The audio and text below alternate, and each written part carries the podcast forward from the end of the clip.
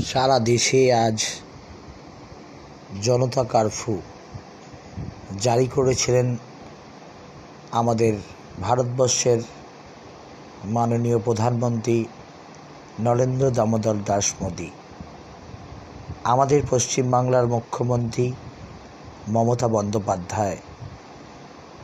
যিনি মানুষকে বলেছেন, নিজে সচেতন হন, অন্যকে সচেতন করুন।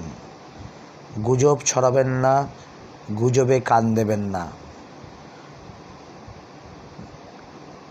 আর মমতা ব্যানার্জির নিজে যে কথা বলেছেন, আমি নিজে মরে যাব, কিন্তু আমি এই বাংলার একটা মানুষ যাতে না মরে যায়, সেই জন্য আমি প্রাণপণ চেষ্টা করে যাব।